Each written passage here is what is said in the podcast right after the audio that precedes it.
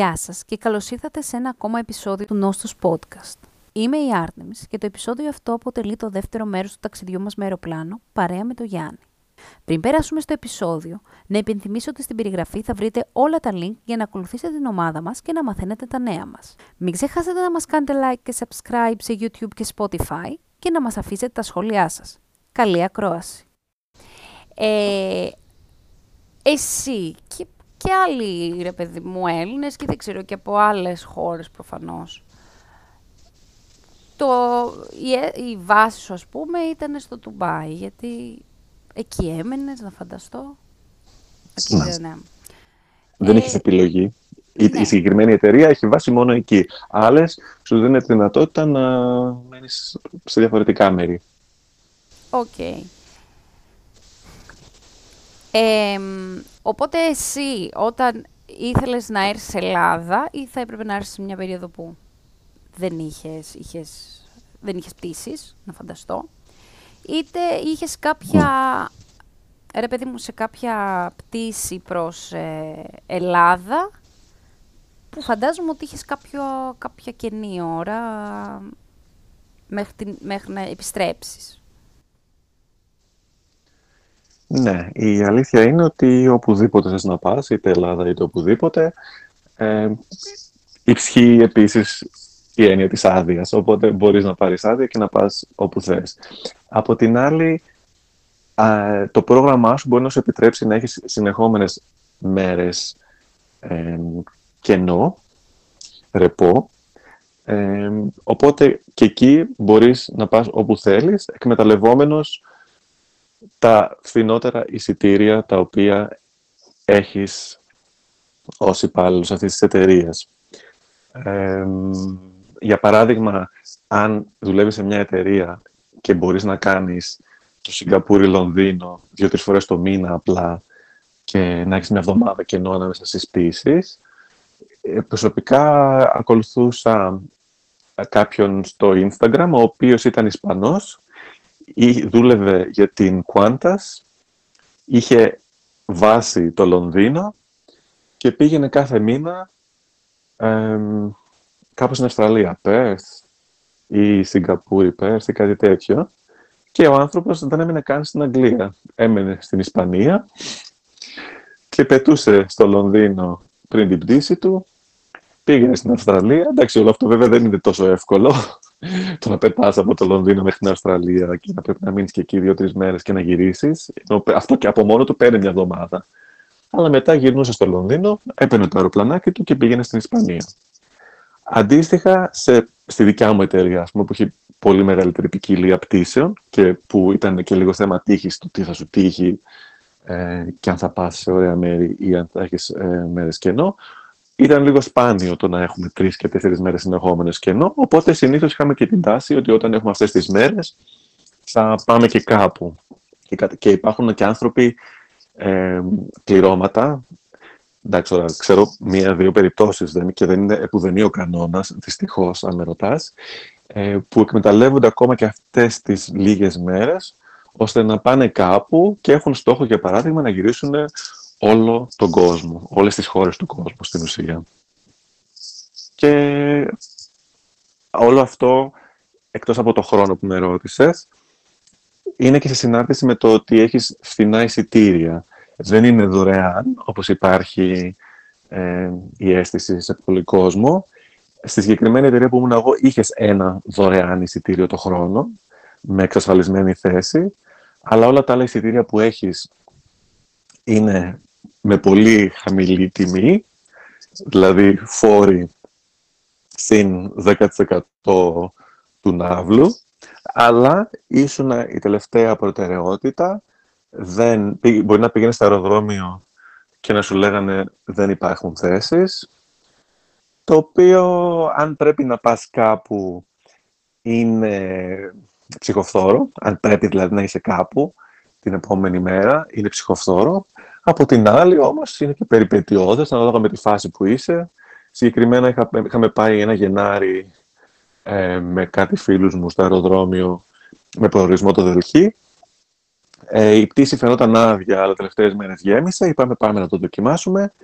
Το το Γενάρη εμείς θα πηγαίναμε στο Δελχή, όχι για να μείνουμε στο Δελχή, αλλά για να πετάξουμε στη Βόρεια Ινδία, σε κάτι βουνά και σε κάτι χιόνια. Οπότε είχαμε πάρει χειμωνιάτικα και βρεθήκαμε εκτός πτήσης, τελευταία στιγμή. Και εκεί που ήμασταν στο αεροδρόμιο έπρεπε να αποφασίσουμε πού θέλουμε να πάμε, με χειμωνιάτικα, Γενάρη μήνα, που να είναι και ωραία και να συμφωνήσουν και τρία άτομα και να βολέψει και κάποια διαθέσιμη πτήση και να, είναι και, να έχει θέσεις. Και αποφασίσαμε ότι εντάξει, πάμε Βερολίνο. Για παράδειγμα, το οποίο έχει και αυτό το, την περιπέτειά του. Α, και φυσικά το άλλο που είπες είναι ότι αν έχεις την τύχη η εταιρεία που δουλεύεις να έχει διανεκτέρευση από εκεί που είσαι ή εκεί που θες να πας, ακόμα καλύτερα, απλά έχεις πολύ περιορισμένο χρόνο ε, συγκεκριμένα στη δικιά μου περίπτωση, για τα περισσότερα χρόνια ε, που ήμουνα στην εταιρεία, η πτήση της Αθήνας ήταν, ε, δεν είχε διανυκτέρευση, γιατί είναι οριακά στο όριο της νομιμότητας το να, μπορεί, το να μην χρειάζεται να σου προσφέρει διανυκτέρευση.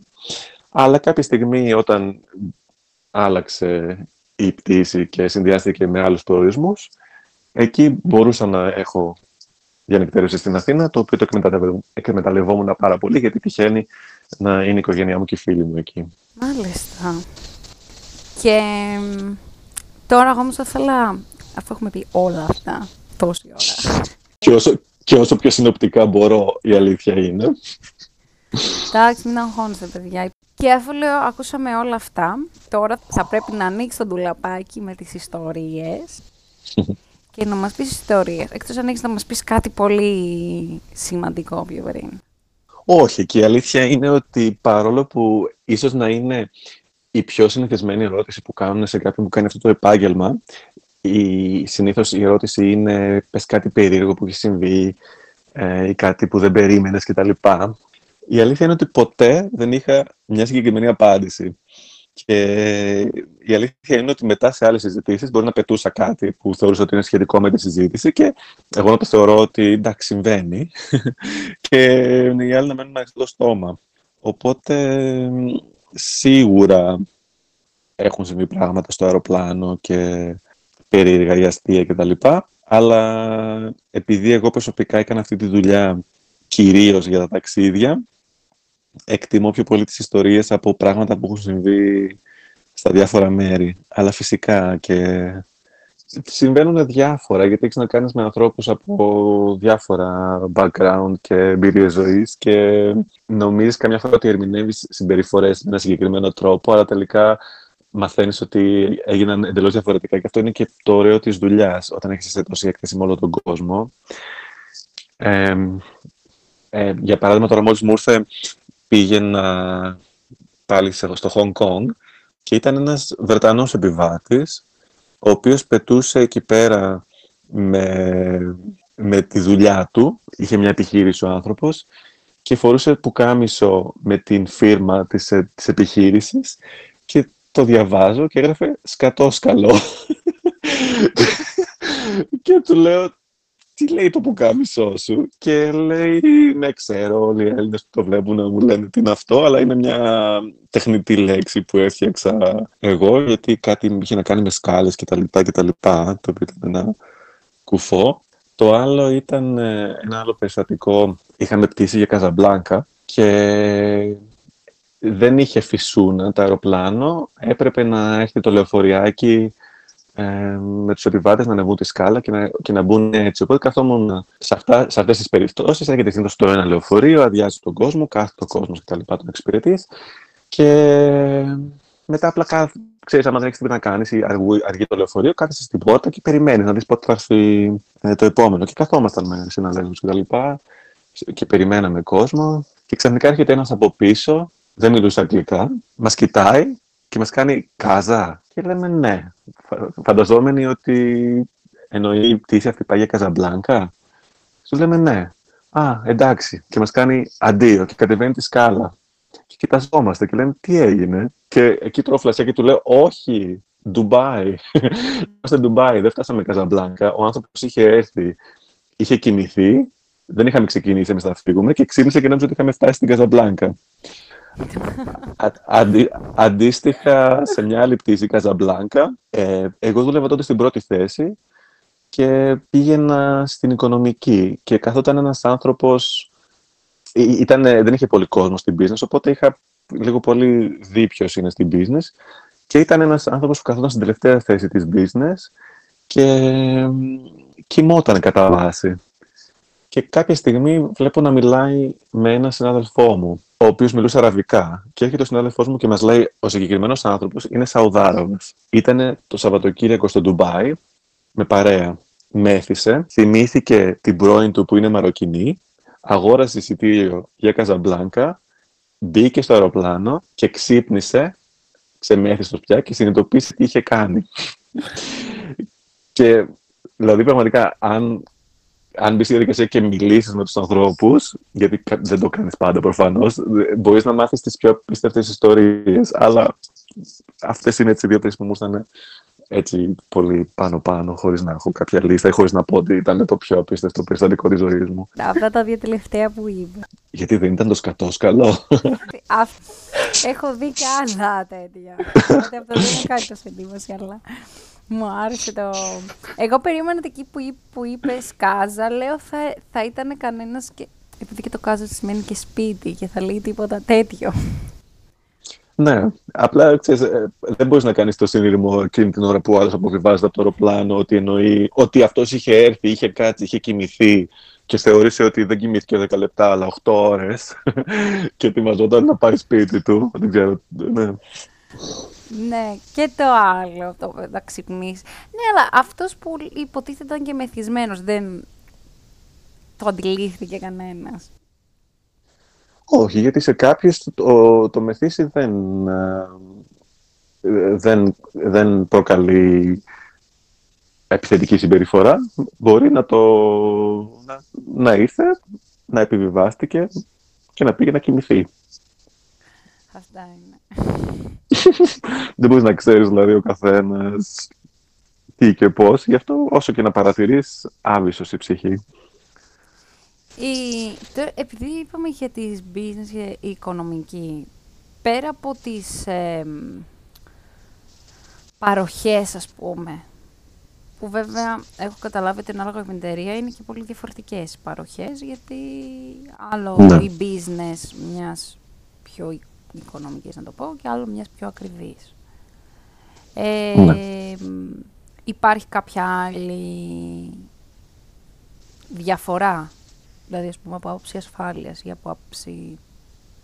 Θεωρητικά δεν υπάρχει, αλλά αν σκεφτείς ότι ως πλήρωμα είσαι υπεύθυνος για συγκεκριμένη περιοχή του αεροπλάνου, όταν δουλεύεις στην πρώτη θέση, για παράδειγμα, γεωγραφικά να το πάρεις, χωροταξικά να το πάρεις, είσαι υπεύθυνος για πολύ λιγότερα άτομα από ότι κάποιος στο τέρμα της οικονομικής που μπορεί να έχει 50 άτομα ενώ εσύ έχεις ας πούμε 4 και αυτό αν είναι γεμάτη. οπότε αυτό. Αλλιώς, και βέβαια είναι πιο εύκολο για τους 8, τους 10, τους 12, όσους έχει πρώτη θέση, να αποβιβαστούν από δύο πόρτες, από ότι 100 άτομα επίσης από δύο πόρτες ή τέσσερις έστω. Οπότε υπάρχει, υπάρχει λιγότερη πίεση σε περίπτωση έκτακτης ανάγκης, αλλά τίποτα δεν είναι εξασφαλισμένο. Και επίσης οι στατιστικές δείχνουν ότι όσο πιο πίσω κάθεσαι, τόσο λιγότερο πιθανό είναι να πεθάνεις. Βέβαια σε ένα στατιστικό που χωρίς να θέλω να μανικοβάλω κανέναν. Ε, άμα πέσει το αεροπλάνο, έπεσε. Είναι πολύ λίγες οι, οι, οι, οι πιθανότητες να επιζήσεις ούτως ή άλλως. Αλλά αν πρέπει να επιζήσεις, ίσως καλύτερα είναι να μην έχεις διαθέσει αυτά τα λεφτά στην πρώτη θέση. Αλλά να ξέρεις ότι δεν θα πεθάνεις ή αν θες να ζήσει την κάθε μέρα σαν την τελευταία, ε, η αλήθεια είναι ότι η εμπειρία της πρώτης θέσης είναι μοναδική. Μάλιστα. Πρώτη θέση. Η αλήθεια είναι η πρώτη θέση. Δεν έχω κάτσει ποτέ, παιδιά. Εγώ δεν έχω κάτσει ούτε στην οικονομική. Δεν έχω μπει σε αεροπλάνο 21 χρόνια τώρα. Έτοιμη για πλήρωμα. Θα πάω να κάνω αύριο αίτηση. Δεν ξέρω καν ναι. πώς μοιάζει το αεροπλάνο. Όχι, εντάξει, πώς μία το ξέρουμε. Ε, μία άσχετη ερώτηση, πιο πολύ, επειδή εγώ δεν την ξέρω. Ίσως είναι και χαζή. Ε, δύο κατηγορίες θέσεων υπάρχουν στα αεροπλάνα. Ή υπάρχει κάποια Υπάρχουν, πιο πάνω από ε, το business; Από όσο γνωρίζω, υπάρχουν, μπορεί να υπάρξουν μέχρι και τέσσερις. Η μία είναι η οικονομική, η επόμενη είναι, μπορεί να είναι η premium economy, μετά είναι η business και μετά είναι η πρώτη. Business λέγεται και διακεκριμένη στα ελληνικά. Ε, από εκεί και πέρα εξαρτάται από τη δυνατότητα της κάθε εταιρείας να την προσφέρει.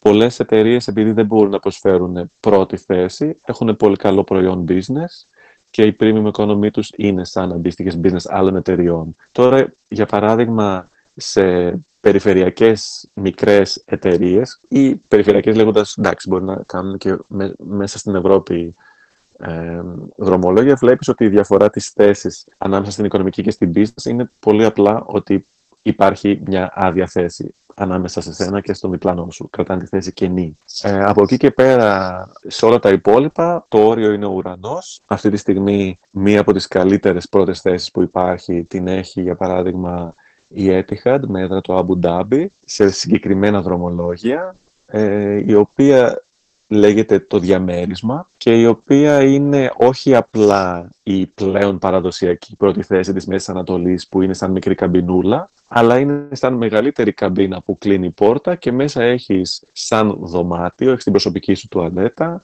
έχεις ένα δωμάτιο που στην ουσία είναι ένα κρεβάτι και μετά ένα άλλο που είναι σαν γραφείο, παύλα, τραπεζαρία. Όλα αυτά σε μικρότερη κλίμακα από ό,τι μπορεί να ακούγονται στα λόγια, αλλά δεν πάβει να είναι κάτι απίστευτο για ένα αεροπλάνο και φυσικά απίστευτα ακριβό. Και μην με Πώς ρωτήσετε πόσο, δεν την έχω Α, πάρει άλλο ποτέ. θα ρωτούσα. Πόσες ε, τέτοιες θέσεις θα μπορούσαν να υπάρχουν μέσα σε ένα αεροπλάνο; Και γενικά θέλω να ρωτήσω αν τις ε, παίρνει κάποιος όντως. Προτιμά μία απλή business, αν θέλει κάτι καλύτερο. Ε, αν καταλαβαίνω σωστά την ερώτηση, εννοείς ε, πόσες θέσεις έχει η κάθε καμπίνα ή αν Ε. μπορεί κάποιος να αγοράσει παραπάνω; Όχι, όχι. Ε, θέλω να πω, ρε παιδί μου, για πρώτη θέση, σαν αυτό που μας περιέγραψες. Ε, Φαντάζομαι υπάρχει πολύ περιορισμένος αριθμός. Λόγω χώρου, ας το δούμε. Αυτό Ναι, θέλω να ε, ρωτήσω. Το γεγονός ότι η συγκεκριμένη εταιρεία που δούλευα εγώ μπορούσε να βάλει μέχρι και 14 άτομα στην πρώτη θέση θεωρείται υπερβολή. Θεωρείται πολύ και κάποια στιγμή επειδή διαφημίζει ότι είναι σαν να είσαι σε ιδιωτικό jet όταν πετάς σε αυτή τη θέση και επειδή το service είναι πιο προσωπικό, είναι, ο- μπορεί να φάει ο καθένας ό,τι ώρα θέλει, ό- ό,τι θέλει κτλ. Μπορεί να κάνει ντους, μπορεί, μπορεί, μπορεί. Κάπως δεν μπορείς καμιά φορά να ανταπεξέλθεις σε αυτές τις προσδοκίες όταν έχεις μια γεμάτη καμπίνα και όλοι θέλουν πολλά πράγματα. Ε, από την άλλη, είναι όλα πολύ σχετικά. Είχε τύχει να είμαι στη Μελβούρνη, να θυμάμαι, και να πηγαίνουμε στο check-in να αφήσουμε τις βαλίτσες μας πριν μπούμε στο αεροπλάνο και να βλέπω μία, μάλλον από το Ντουμπάι, αν και από την εμφάνιση, η οποία έκανε φασαρία στο, στο προσωπικό εδάφους, γιατί δεν μπορούσε να καταλάβει γιατί η οικογένειά της, που ήταν 9 άτομα, δεν μπορούσε να αγοράσει τις θέσεις ε, της πρώτης και προσπαθούσε να της εξηγήσει το προσωπικό εδάφους ότι το συγκεκριμένο αεροπλάνο χωράει μέχρι 8. Δεν γίνεται. Δηλαδή, προβλήμα, είναι, είναι ένα πολύ ωραίο πρόβλημα να έχεις, το να έχεις λεφτά να, να ξοδέψεις. 9 άτομα πρώτη θέση, δεν ξέρω πόσα χιλιάδες δολάρια μπορεί να είναι και να μην μπορείς. Μη σας τύχει, παιδιά. Δεν θα μας τύχει. Ε, όχι, Στο κάτσε. άμεσο μέλλον. Περίμενε να σκεφτώ πώς είμαστε στην οικογένεια. Μμμ. Μμμ. Μμμ. Εντάξει, χωράμε. Μπορεί και να χωρέσει. Εμείς δεν χωράμε. Οπότε αναγκαστικά οικονομική, τι να σου πω. Χωράμε. Από επιλογή. Χωράμε. Χωράει και η γιαγιά, εντάξει. Θα την πάρουμε κι αυτή. Είμαστε λίγοι εμείς. Ε, καμιά φορά έβλεπες να έχουν και νταντάδες ή, ή προσωπικό και αν ήταν τυχεροί μπαίνανε στην πρώτη. Αν ήταν λιγότερο τυχεροί τους βάζανε στην business. Αν ήταν λιγότερο τυχεροί στην οικονομική. Α, υπέροχα. Ε, ήθελα να ρωτήσω κάτι άλλο πιο πριν, αλλά το ξέχασα στην πορεία και τώρα το θυμήθηκα. Έχω παρατηρήσει ότι όσοι μπαίνουν πρώτη φορά σε αεροπλάνο, δεν ξέρω τι λέει η δική σου εμπειρία, αλλά εκεί που φοβούνται πιο πολύ είναι όταν ξεκινάει. Δηλαδή, στην απογείωση. Mm. Άντε και στην προσγείωση, αλλά εντάξει, έχουν πάρει την κρυάδα από την απογείωση. Δεν ξέρω ποια είναι η δική σου γνώμη.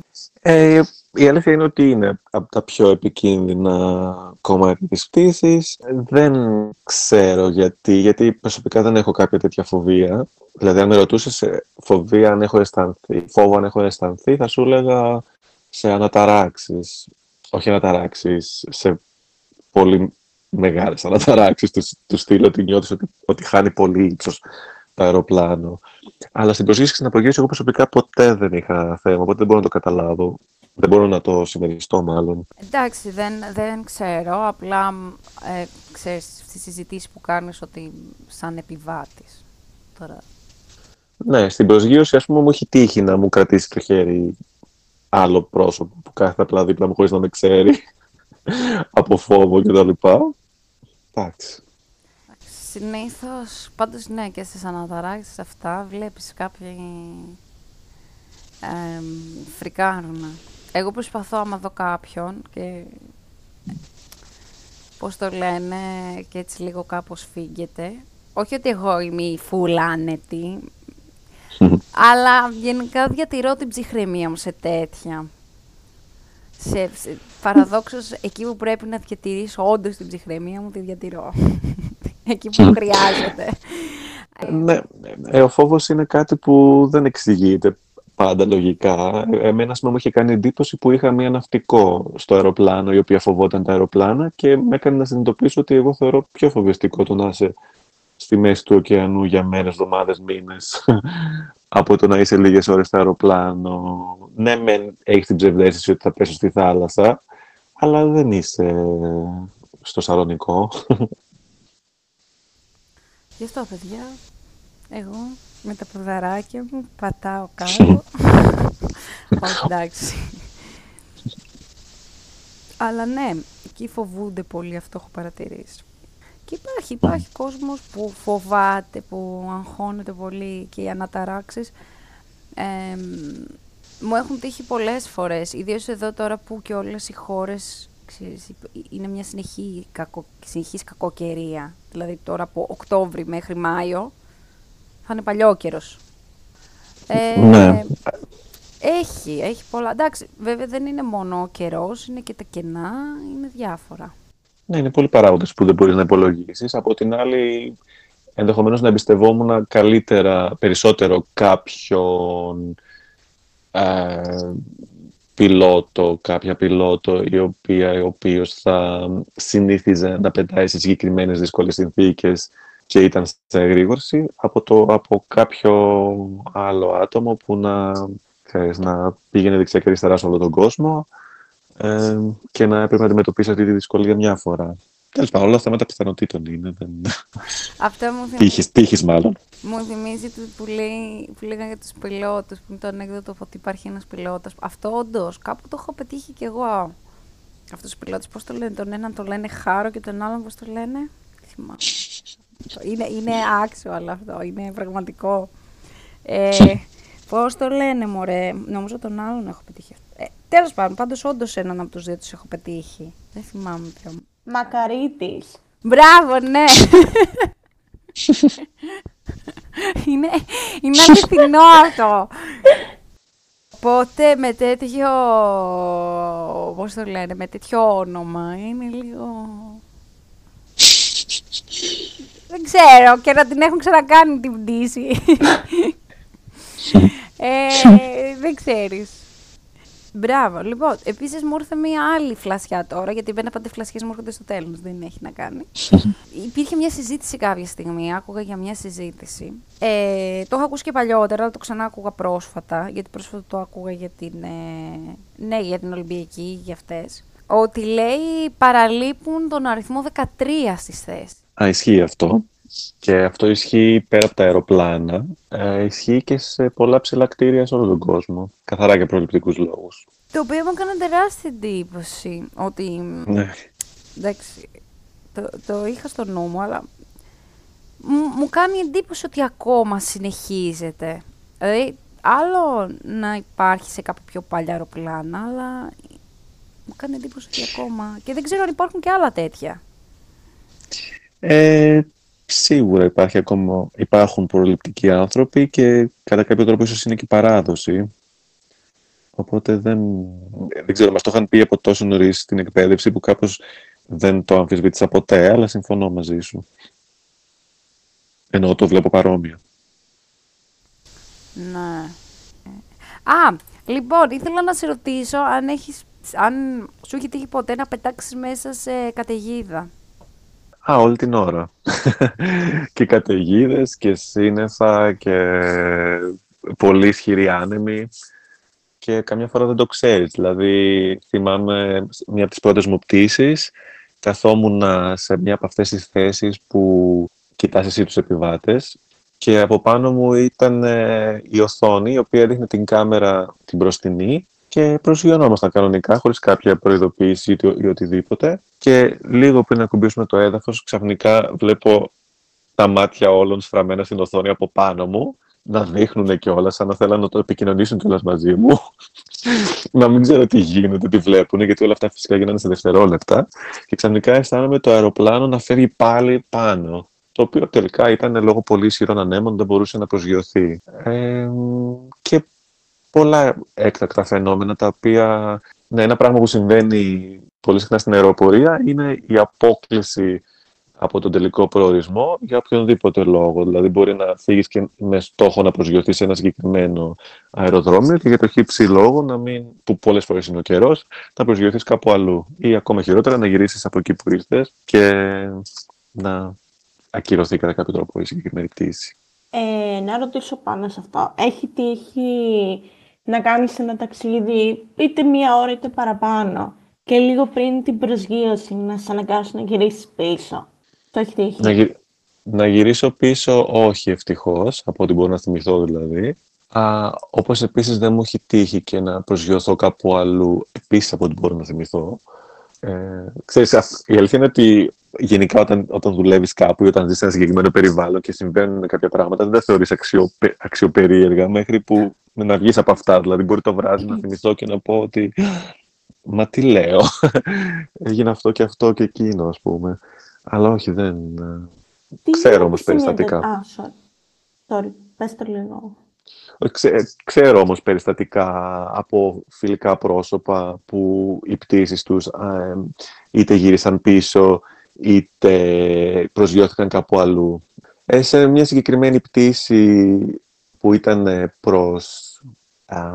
πού πήγαινε, Σαγκάη, θυμάμαι, τότε, κάπου στην, από Ανατολή, κάπου στην Ανατολική Ασία μάλλον, ε, και ξαφνικά ήρθε, ειδοποίησε το πιλωτήριο, το πλήρωμα ότι υπάρχει ένδειξη για φωτιά στο, στο χώρο των αποσκευών και το πλήρωμα, χωρίς να μπορεί να κάνει πολλά πράγματα, προσπαθούσε να δει πού και σε ποιο σημείο μπορεί να γίνει αυτό, το οποίο δεν, μπορείς να, δεν έχεις πρόσβαση στον χώρο των αποσκευών, οπότε στην ουσία μπορούσες να αισθανθείς το πάτωμα και να δεις αν έρχεται κάποια ζέστη. Και, εν πάση περιπτώσει, ε, προσγειωθήκαν σε μια μεγάλη πόλη της Κίνας, στο Ουρούμτσι, και μείναν εκεί για κάποιες ώρες. Τελικά εντάξει σβήστηκε η φωτιά, το οποίο πρέπει να ήταν, αν δεν κάνω λάθος, από κάποια μπαταρία λιθίου, όχι δεν ήταν μπαταρία λιθίου, συγγνώμη. Ένα άλλο πράγμα, ας πούμε, που μπορεί να φαίνεται ασήμαντο όταν πας ως επιβάτης, είναι το ότι όλες οι μπαταρίες λιθίου σου θα πρέπει να είναι στην καμπίνα μέσα μαζί σου και όχι στο χώρο των αποσκευών. Δεν επιτρέπεται δηλαδή να έχεις κινητό ή μπαταρία, ξέρω εγώ, ηλεκτρονικού, ηλεκτρικού πατινιού, για παράδειγμα, ε, στη, στη, στο χώρο των αποσκευών.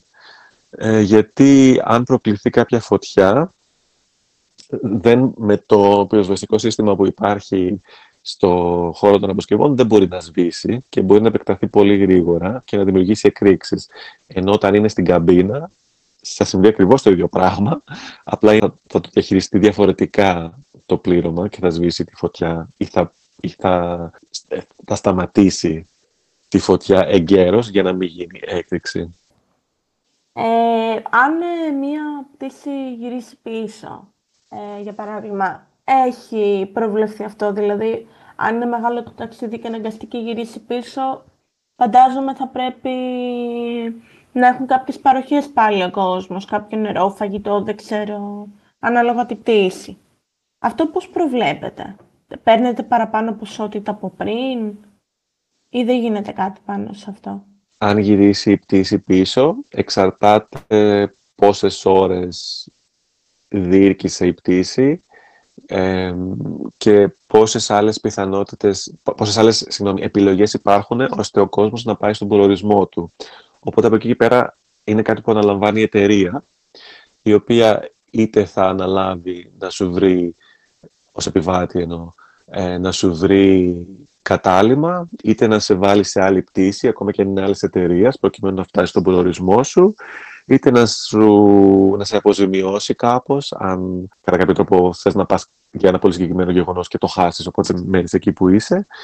Και από εκεί και πέρα το πλήρωμα, επειδή πρέπει πάλι να ε, υπάρχουν κάποιες νόμιμες προϋποθέσεις, αν η πτήση ήταν σύντομη και το ίδιο πλήρωμα μπορεί να μείνει εκεί και η πτήση να ξαναφύγει επειδή ήταν κάτι που αντιμετωπίστηκε πολύ γρήγορα, γίνεται έτσι. Αλλιώς πολλές φορές, ακόμα και αν είναι όλα έτοιμα, ακόμα και αν οι επιβάτες δεν φύγουν και το αεροπλάνο τελικά συνεχίσει στον προορισμό του, πολλές φορές το πλήρωμα πρέπει να αλλάχθεί, γιατί, να δώσω ένα παράδειγμα για να είναι λίγο πιο κατανοητό, ας πούμε ότι πετάς από την Αθήνα στη Νέα Υόρκη, και το οποίο είναι 10 ώρες περίπου, και στις 8 ώρες για τον οποιοδήποτε λόγο πρέπει να γυρίσει πίσω το αεροπλάνο, οπότε ξαφνικά οι 8 γίνονται 16, ε, μετά δεν μπορείς να κάνεις την ίδια πτήση άλλες 10 ώρες, δεν είναι νόμιμο και φυσικά δεν είναι δυνατό